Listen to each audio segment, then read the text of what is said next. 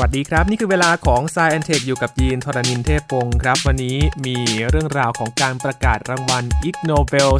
2020 ครับ เป็นรางวัลด้านวิทยาศาสตร์ที่เป็นรางวัลประกาศ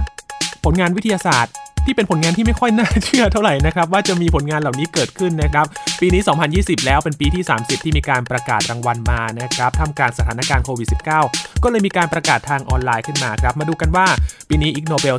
2020 มีอะไรที่น่าสนใจกันบ้างครับ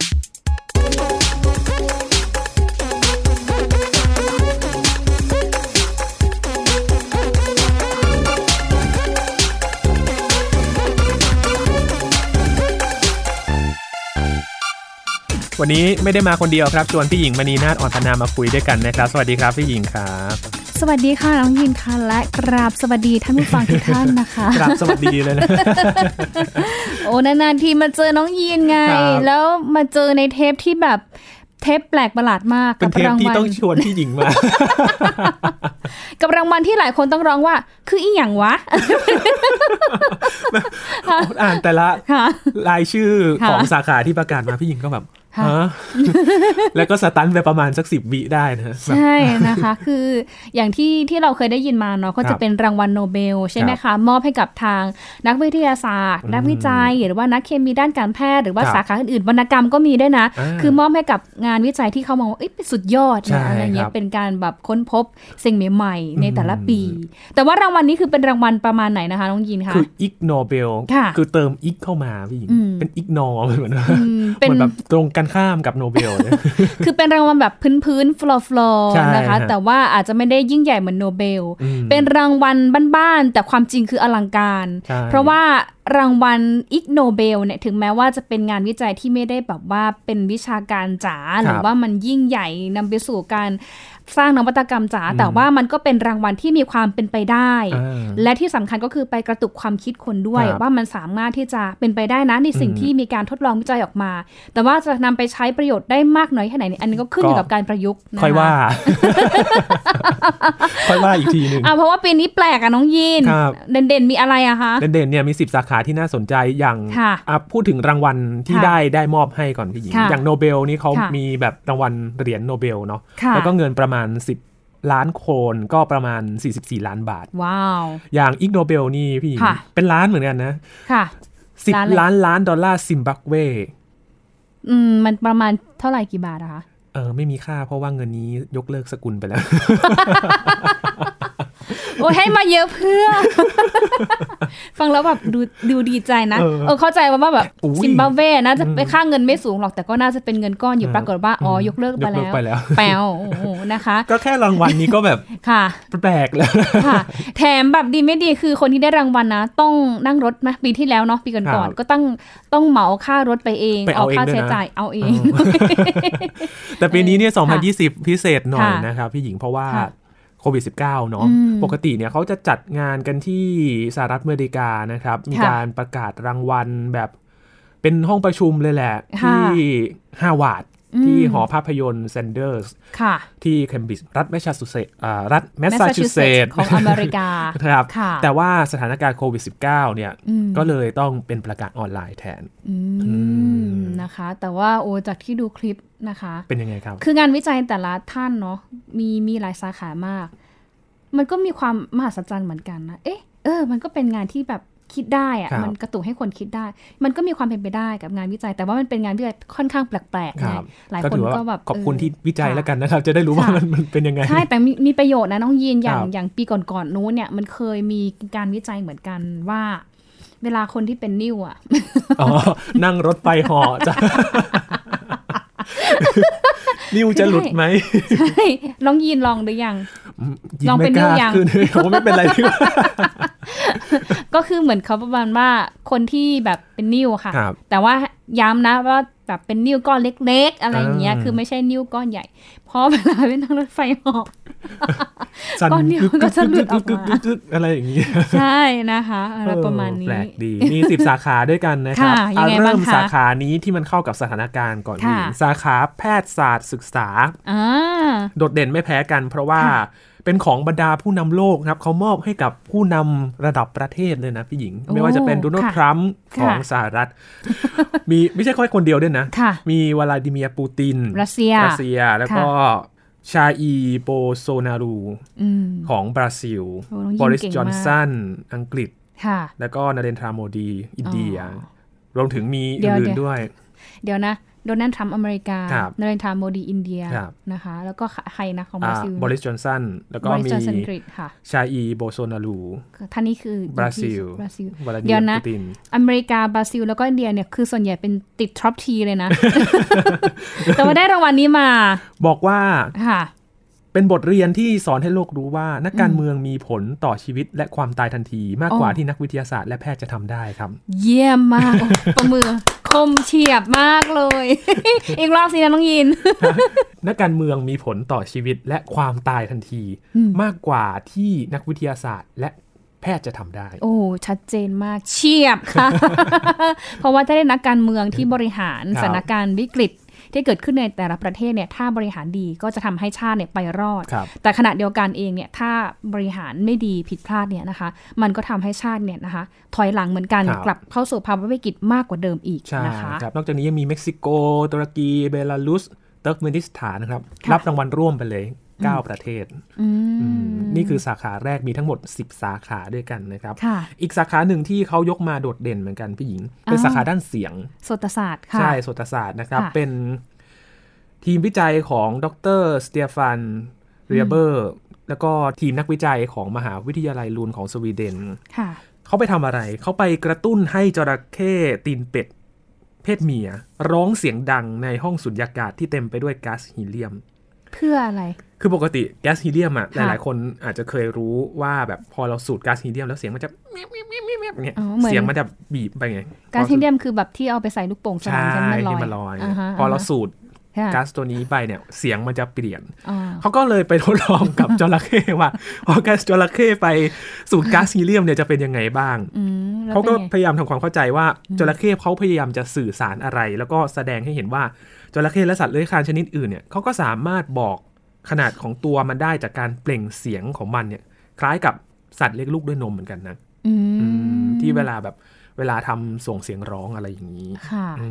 นั่นแหละต้องการจะรู้ว่าแบบมันส่งเสียงยังไง และขนาดตัวมันมีผลไหมแบบตัวเล็กตัวใหญ่อะไรอย่างนี้ อ๋อ อันนี้ก็บอกได้เวลาที่เขาสูดแก๊สฮีเลียมเข้าไปนะคะครับดรเขาอธิบายว่าเสียงสะท้อนในช่องเสียงของเราเนี่ย โดยภาพรวมแล้วก็จะยิ่งเปล่งเสียงในโทนต่ำลมถ้าหาก เราตัวใหญ่ขึ้นเราสังเกตเนาะถ้าคนที่มีรูปร่างตัวใหญ่หน่อยก็จะเสียงมันจะใหญ่เนาะโอ้ยจริงเหรอคะน้องยีตัวเล็กมากเลยนั่นแหละ แล้วเขาก็ไม่รู้ว่าสัตว์เลื้อยคลานเนี่ยที่จริงแล้วมีเสียงสะท้อนหรือเปล่า ค่ะ กบแล้วก็สัตว์ครึ่งบกครึ่งน้ำที่ไม่เข้าข่ายนี้ก็เลยต้องพิสูจน์แนวคิดว่าจระเข้มีเสียงสะท้อนหรือไม่นั่นเอง เขาเสียงยังไงน้องยีน เออไม่ได้ได้ฟังเสียงดีเหมือนกันจะให้ทำตอนนี้ก็บอกไม่ถูกเลยเดี๋ยวไปดูใน YouTube เขาลงใน YouTube แล้วแหละนะคะท่านผู้ฟังไปเปิดดูได้เสิร์ชคำว่า Ig Nobel Prize 2020 ชื่อเป็นคลิปวิดีโอของช anel ของมหาวิทยาลัยลุนเลยนะพี่หญิง ชื่อว่า Chinese Alligator Billowing นะคะ ไปฟังกันว่ามันร้องยังไงนะครับ ไม่เคยได้ยินเสียงจระเข้เลยอะแต่ก็ดีว่าอะการวิจัยของอีกโนเบลนี่ก็ทำให้เราเห็นอะไรแปลกๆ ตลกตลกขบขันอีกด้วยอะดูแล้วก็คลายเครียด แต่ก็ได้ความรู้นะ เอออ่านี้เขายังต่อเรื่องของจระเข้ด้วยนะครับพี่หญิงยังไงคะข้อสงสัยนี้เขาไขคำตอบได้ด้วยการให้จระเข้เนี่ยอยู่ในถังปิด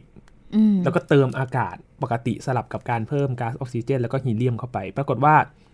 การสั่นสะเทือนของเนื้อเยื่อเสียงเนี่ยไม่เกิดการเปลี่ยนแปลง แต่ที่จระเข้สามารถ เปล่งเสียงออกมาได้อะจะเกิดการเปลี่ยนแปลงเนื่องจากว่าความเร็วของเสียงมีความแตกต่างในส่วนผสมของก๊าซคือแบบก๊าซต่างกันเสียงมันก็เลยแบบก๊าซเยอะก็จะเสียงแบบอีกอย่างหนึ่งโทนหนึ่งก๊าซน้อยก็จะเป็นเสียงอีกโทนหนึ่งแต่อย่างน้อยก็คือเสียงก็จะบอกได้ว่าขนาดตัวเขาเนี่ยใหญ่มากน้อยแค่ไหนนะคะโอเคค่ะเข้าใจเสียงสองไม่ได้สูดการทีเรียมเลยเอาตัวเล็กไงเสียงเล็กไปแล้วแปดละเอ้ยไปแล้วสองเหลืออีกแปดนะครับ พี่หญิงอยากรู้อะไรก่อนอะมีจิตวิทยา สันติภาพ ฟิสิกส์เศรษฐศาสตร์การจัดการจิตวิทยา แล้วก็สาขาเรื่องของวัสดุศาสตร์ เอาฟิสิกส์แล้วก็จิตวิทยา อ่าฟิสิกส์ฟิสิกส์ก่อนนะครับค่ะเขาไปทดลองกับไส้เดือนครับพี่หญิง ยังไงคะไส้เดือนกับฟิสิกส์พี่หญิงคิดว่าจะเข้ากันยังไงค่ะคิดว่าน่าจะดูในเรื่องของถ้าดูจากคลิปนะคะครับน่าจะดูในเรื่องของ ความดุกดิกของไส้เดือนอะไรเงี้ยอ่ากักับเรื่องของแรงสั่นสะเทือน เพราะว่าตัวไส้เดือนเนี่ยเขามีความยืดหยุ่นอ่อนไหวและโค้งงออะไรอย่างนี้ โอ้ทายแม่นมากพี่หญิงค่ะก็ไปเปิดดูข้อมูลมาก่อนจัดรายการเนี่ย ยังไงคะต้องเย็นที่บายเขาไปให้หทน่ดอยลองให้รู้ว่าไส้เดือนเนี่ยจะขดตัวเป็นรูปร่างอะไรบ้าง ถ้าหากเราทำให้ร่างกายของมันสั่นด้วยความถี่สูงเนี่ยนะ สงสารน้องโอ้อะสงสารมากเลยค่ะอะยังไงคะเขาก็แบบไปทดลองว่าแบบอันนี้ก็ไม่ได้อธิบายมากนะครับว่าเป็นยังไงแต่ว่าเรานึกดูว่าถ้าแบบค่ะสั่นความถี่สูงขนาดนั้นเนี่ยค่ะมันจะเป็นยังไงอะอืมแต่ว่า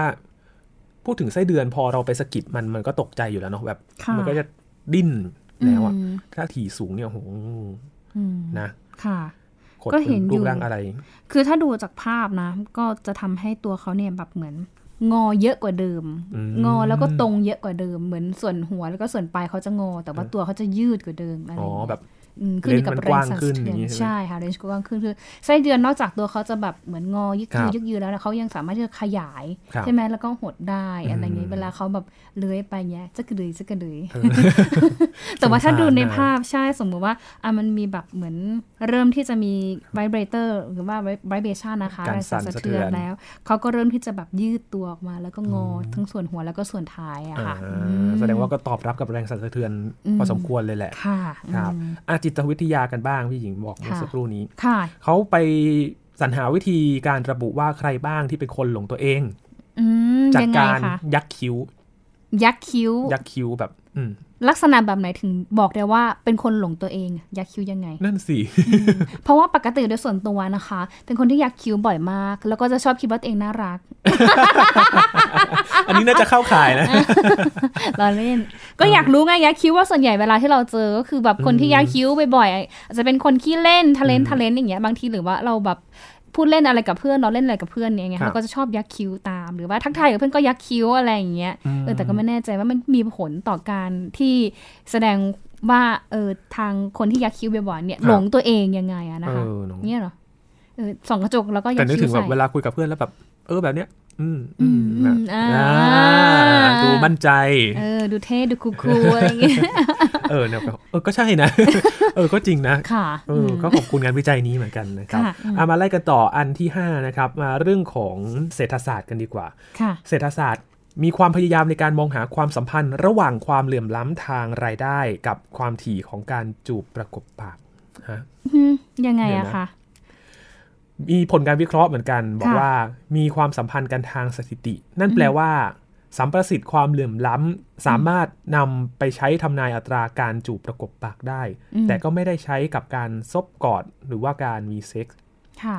เดี๋ยวก่อนนะความเหลื่อมล้ำทำลายได้กับการจูบประกบปากนี่ ยังไงคือเหลื่อมล้ำเยอะเหรอมีการจูบกันนั่นสิครับหรือยังไงโอ้การจูบกับการ การมีความเหลื่อมล้ำมันสะท้อนอะไรได้ขนาดนั้นเลยเหรอ อืม คือถ้ามีมีหลายเว็บไซต์หรือว่าบางเว็บไซต์ก็รายงานว่า การพยายามหาความสัมพันธ์ระหว่างความไม่เท่าเทียมทางรายได้ของประเทศต่างๆ กับจำนวนครั้งโดยเฉลี่ยของการจูบปากต่อปาก ก็คือหาความสัมพันธ์กันอืมเดี๋ยวนะ คือแบบเหมือนมันมันว่างเหรอ ไม่ได้มีงานทำตกงานแล้วแบบเออออยู่ด้วยกันบ่อย แล้วก็จูบปากกัน หรือจูบปากให้กำลังใจกันเหรอ หรือว่ายังไง โอ้แต่ก็ได้ค่ะหลายมุมเหมือนกันนะพี่เออได้หลายมุมเออมองไม่ฝากท่านผู้ฟังแบบช่วยคิดกันด้วยไงใช่ครับมองได้หลายแง่มุมอืมอันนี้คือเขาแบบเหมือนเหมือนเขาพยายามศึกษาอ่าวิจัยกันมานะคะอืมแต่ว่า เขาก็ไม่ได้หมายความว่าเอองานเนี้ยมันจะถูกร้อยเปอร์เซ็นต์นะ มันก็ใช่มีหลายแง่มุมที่เปิดโอกาสครับให้คนอื่นเนี่ยอืมมีส่วนร่วมในการคิดกับงานวิจัยนี้เหมือนกันนะรับคะ วันนี้คือมาเล่านะว่าแต่ละค่ะรางวัลเนี่ยมีอะไรบ้างแล้วก็ชวนคิดว่า เออมันมันเป็นอย่างที่เขาทำวิจัยกันหรือเปล่าอืมอะผ่านไปครึ่งทางแล้วนะครับ สาขาสันติภาพกันบ้างค่ะเขายังไงขำนำไปก่อนเลย อันนี้ให้ยืนอ่านมาก่อนแล้วรางวัลสันติภาพเนี่ยใช่ไหมพี่ค่ะไม่ อ่านอ่านมาก่อนอยู่แต่ว่าใช่อะก็ตลกจริงนะครับ คือเขามอบรางวัลให้กับรัฐบาลประเทศอินเดียแล้วก็ปากีสถานครับสองยังไงประเทศคะนี้สำหรับการที่ต่างฝ่ายเนี่ยเขาไปกดกริ่งที่หน้าสถานทูตแบบไม่ทันตั้งตัวตอนกลางคืนอืมคือตามรายงานของ The Guardian เนี่ยเขาบอกว่าตีสามแล้วโอ้โหตีสามไปกดกลิ่งอะไรกัน แล้วก็ค่ะเขาก็บอกว่าแล้วก็หนีไปก่อนที่อีกฝ่ายจะมาเปิดประตูต้อนรับ ก็คือค่ะมากดกิ่งแล้วก็วิ่งหนีมันสันติภาพตรงไหนเนี่ยมันช่วงเวลาพักผ่อน เธอมารบกวนเวลานอนฉันหรือเปล่าเนี่ย มันสันติภาพตรงที่ว่า อืม ไม่เผชิญหน้ากันเหรออ๋อไม่เผชิญหน้ากันหรือบางทีก็แบบอะ มีคนกดกิ่งทำให้เราเริ่มรู้สึกแบบเอออยากมีปฏิสัมพันธ์กับคนที่มากดกิ่งกลางดึกมากขึ้นนะเออแต่ไม่รู้ปฏิสัมพันธ์แบบไหนนะ เพราะเป็นช่วงที่ฉันแบบกำลังนอนหลับงัวเงียอยู่เลยอะไรอตีย่างเงี้ยสามหลับลึกเลยบางคนอะ หลับเป็นเรื่องเป็นราวนะคะ โอ้โหมนี่ก็เป็นเออสาขาสันติภาพนะครับ ค่ะ ก็เออเดี๋ยวนะถ้ามีแบบว่าเวลาว่างเราจะแบบพยายามปรากฏอธิบายดูว่ามันมันสัมพันธ์อะไรกันอย่างไงด้วยนะคะ อันนี้คือเขาค่อย ๆ เผยมาก่อนอ๋อแต่ว่ารายละเอียดเนี่ยเขายังไม่ได้แบบว่าใช่บอกชัดเจนนะคะอืมเดี๋ยวถ้ามีเวลาบ้างเนี่ยเราไปเสิร์ชดูแต่ละคลิปเลยที่เขาอธิบาย มันไปช่วยสร้างสันติภาพยังไงอะหรืออย่างน้อยให้เวลาเจอกันมากขึ้นเหรอใช่เวลากลางวันเขาไม่เจอเลยอืม คืออย่างที่บอกว่าอินเดียกับปากีใช่ไหมก็ในเขาก็ช่วมีงความขัดแย้งกันอยู่ขัดแย้งกันะอยู่นะช่วงที่แบบเหมือนพื้นที่ชายแดนกัคนรับอะไรเงี้ยอืมแต่ว่าบางบางบางที่อะที่เขาเปิดให้คนเข้าไปดูใช่ไหมอืเรื่องของการเขาเรียกอะไรนะแบทเทิลกันอะระหว่างอ๋อทหารอินเดียกับปากีครับที่เขาเหมือนทำแถว ทำแถวกันหรือบางทีก็ร้องเพลงอะไรอย่างเงี้ยร้องเพลงแข่งกันเออแข่งกันอันนั้นอะมันเป็นเหมือนจุดที่สร้างสันหติรือว่าภาพอันนี้จะเป็นหมืกัสันติภาพที่แบบลดการเผชิญหน้าหรือเปล่าผู้หญิงกดลิงก็วิ่งหนีไม่ต้องเจอหน้ากันทำให้เพื่อนงงมากกว่าอะค่ะนั่นแหละนะขำจริงๆอะต่อไปสาขาอ่ามาที่เรื่องวิทยาศาสตร์กันสักหน่อยจริงๆ มันไม่ได้มีแค่วิทยาศาสตร์เนาะพี่หญิงนวันนี้ค่ะอาสาขาที่ศึกษาแมลงครับกีฏวิทยาเขามอบให้กับคุณริชาร์ด เวสเตอร์นะครับสำหรับค่ะการรวบรวมหลักฐานว่านักกีฏวิทยาหลายคนเป็นโรคกลัวแมงมุมอื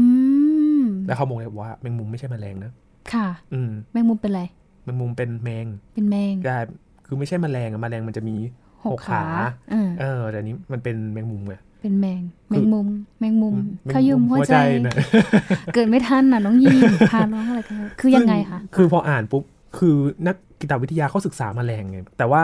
แมงมุมไม่ใช่แมลงไงเขาก็เลยกลัวไงเพราะว่ามันไม่ใช่แมลงเขาก็เลยนี้หรือเปล่าอ๋อเออคือเขาก็คลุกคลีกับอยู่กับแมลแมลงงแต่แมงมุมไม่ใช่แมลแต่งถ้าเออแมงมุมไม่ก็ใช่เลแมยลกลัวงเขาก็ก็ไม่เลยกลัวก็เลยแบบไม่ได้แปลกอะไรหรือเปล่าอืม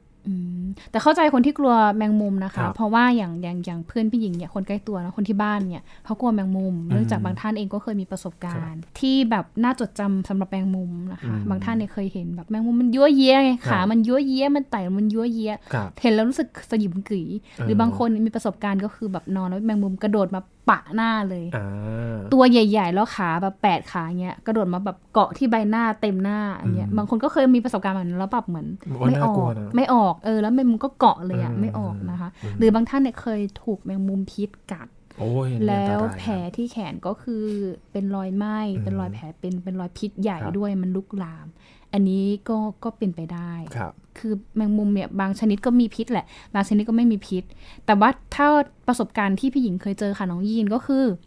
มีแมงมุมเนี่ยเข้ามาที่บ้าน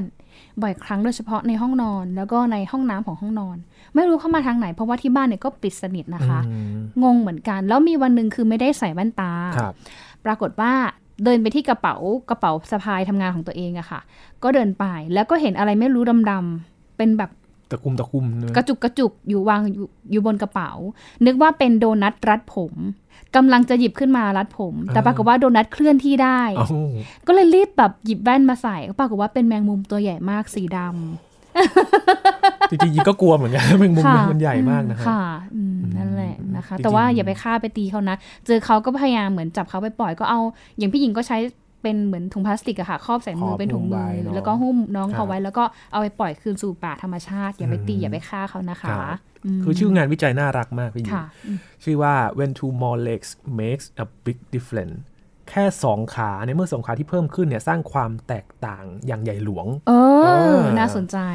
มโอ้อันนี้ก็แบบเออจริง ๆนะค่ะอยากรู้เหมือนกันเนาะอยากไปคุยกับนักกีตวิทยาที่เขามเขาบอกว่ากลัวแมงมุมเนี่ยทำไมถึงค่ะกลัวกันเนี่ยแล้วถ้าเพิ่มเป็นร้อยขานี่จะน่ากลัวกโอ้ว่าเดิไม่มไม่ไม่ไม่เป็นไร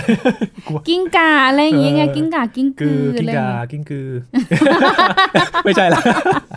กิ้งก่ากิ้งกือน่ากลัวไหมน่ากลัวเหรอจริงเหรอทำไมอะกลัวนมันมีหลายขาเนาะแล้วตะขาบอะ ตะขาบก็กลัว กลัวหมดทุกอย่างเลยท่านผู้ฟังอะคะกลัวอะไรบ้าง นั่นสิครับ ลายขาอย่างเงี้ยอืมสองขากลัวไหม คนไม่อะอันนี้ก็แล้วแต่ มายังไงถ้ามาขอเงินก็กลัว น่ากลัวนะคะสิครับ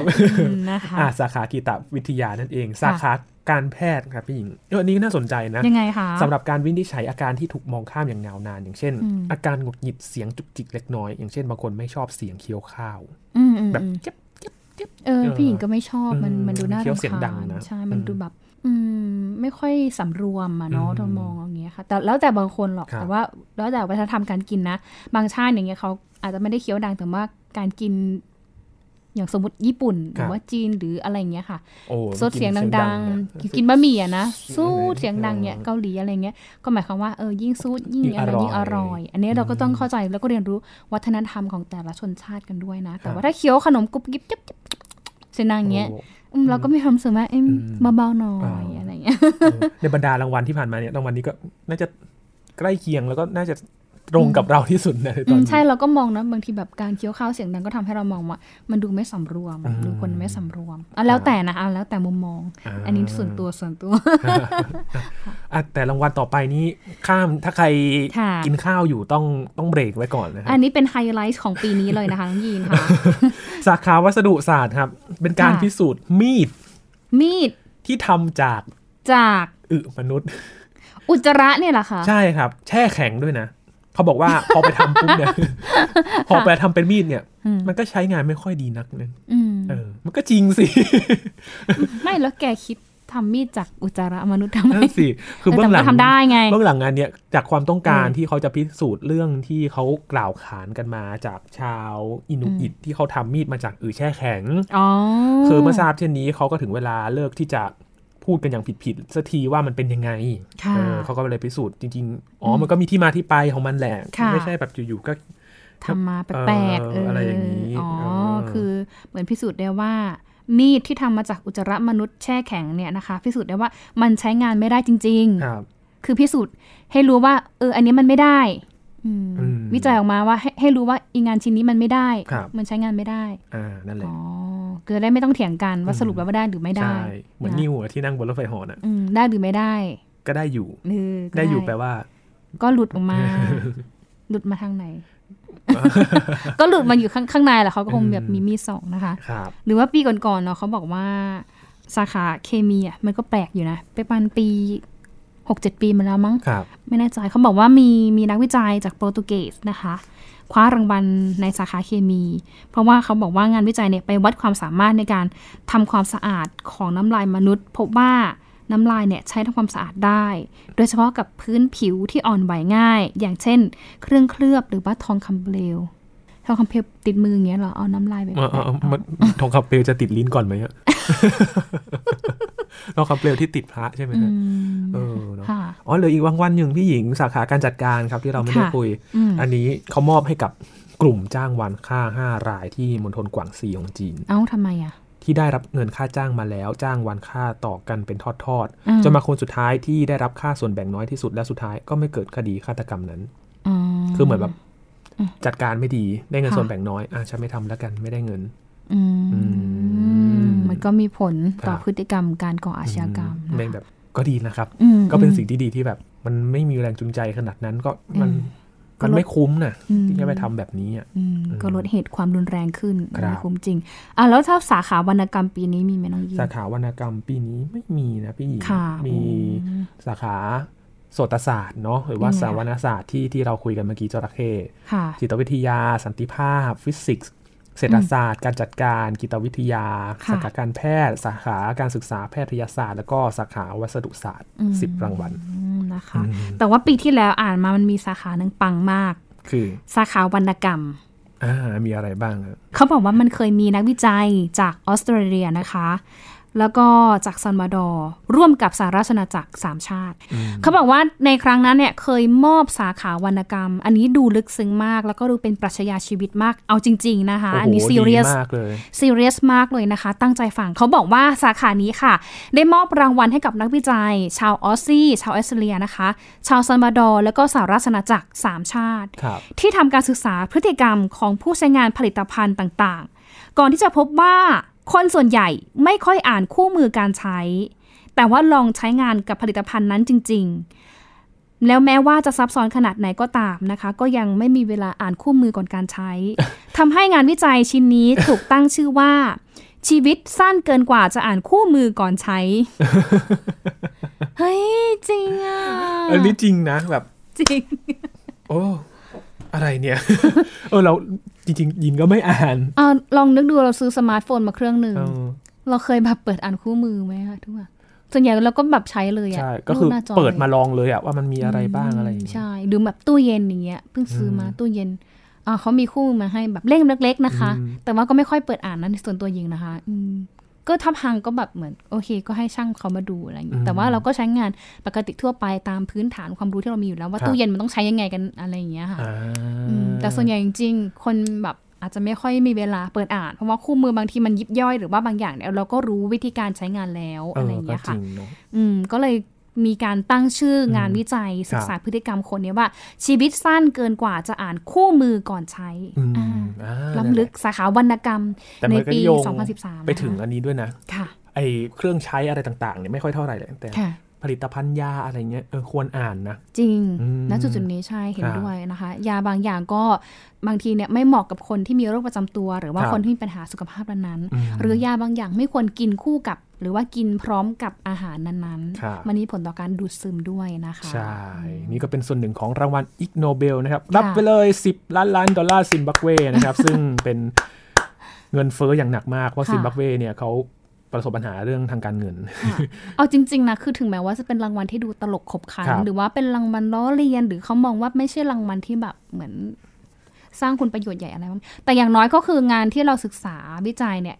มันก็ทำให้คนที่เขาอยู่ในแวดวงวิชาการสาขาต่างครับๆมากกว่า 10 สาขาเนี่ยมองเห็นได้ว่าสิ่งที่เราทำเนี่ยเออ มันจริงไหมมันก็จริงไหมมันมีเออความเป็นไปได้นะครับอย่างน้อยจะได้รู้ว่าได้ว่ามันมีประโยชน์หรือว่าไม่มีประโยชน์ยังไงนั่นเนาะสิครับอืมคุณมาร์คอับราฮัมเนี่ยเขากล่าวค่ะในงานด้วยนะวันค่ะที่ประกาศผลรางวัลเนี่ยครับเขาก็บอกว่าเหมือนทุกครั้งที่เขาปิด ท้ายงานนี่แหละเขาบอกว่า ถ้าหากคุณไม่ได้รับรางวัลอิกโนเบลโดยเฉพาะอย่างยิ่งหากคุณได้รับรางวัลในปีนี้อืมก็ขอให้คุณโชคดีในปีถัดไปใช่อืมนะคะ เพราะว่าอย่างน้อยอารางวัลของคุณหรือว่างานวิจัยของคุณเนี่ยอาจจะนำไปประยุกต์ใช้เป็น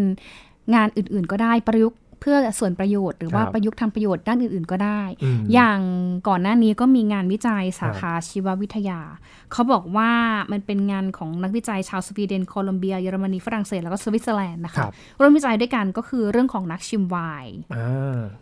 ถ้าคนแบบที่ชิมไวน์ตัวยงก็จะแบบช่ำชองจิบใช่ไหมจิบเอจิบจิบอเขาบอกว่าเนี่ย บางทีนะถ้าใครเนี่ยมีความช่ำชองในเรื่องของการชิมไวน์แค่ดมกลิ่นก็รู้แล้วว่า มีแมลงวันในแก้วหรือไม่ครับแล้วก็ปรากฏว่าผลพิสูจน์ออกมาว่า จริง ๆ ก็คือสามารถทำได้แล้วมันก็แม่นยำด้วยอืมเลิศ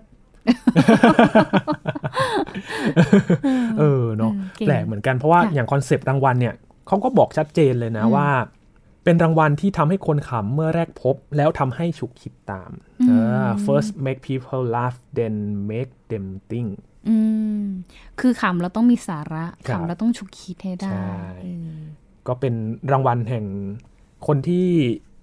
จัดเนี่ย ปีที่ 30 พอดีแล้วพี่หญิง แล้วก็เป็นคนที่ทำวารสารงานวิจัยที่ไม่น่าเป็นไปได้นะครับ ก็เลยรวบรวมมานั่นเองอืมก็เราดูว่าปีหน้าจะมีอะไรแปลกๆกว่านี้ไหมนะครับค่ะแต่ว่าปีนี้ก็ นั่นแหละครับ ก็ยินดีกับผู้ที่รับรางวัลด้วยนะครับค่ะก็เป็นความรู้เป็นเกร็ดด้วยนะครับที่ค่ะเราให้ฉุกคิดกันนะครับค่ะก็ เรามาอัปเดตปีหน้า แล้วหลังจากนี้ก็คือค่ะจะมีรางวัลโนเบลตามมาแล้วเพราะเขาค่ะจัดก่อนประกาศรางวัลโนเบลพอดีประมาณตุลาคมทุกปีจะมีประกาศรางวัลโนเบล ก็มาลุ้นกันว่าครับรางวัลโนเบลแต่ละสาขาเนี่ยนะคะ จะเป็นผลงานวิจัยเรื่องอะไรของใครกันแน่นะคะครับทั้งหมดนี้คือ Science Tech นะครับคุณผู้ฟังติดตามรายการก็ได้ที่ thaipbspodcast.com รวมถึงพอดแคสต์ช่องทางต่างๆ ที่คุณกำลังรับฟังอยู่ครับอัปเดตเรื่องราววิทยาศาสตร์เทคโนโลยีและนวัตกรรมกับเราได้ที่นี่ทุกที่ทุกเวลาเลยนะครับช่วงนี้ยีนทรณินเทพวงศ์พร้อมกับพี่หญิงมณีนาฏอ่อนพนาลาไปก่อนนะครับ สวัสดีครับ สวัสดีค่ะ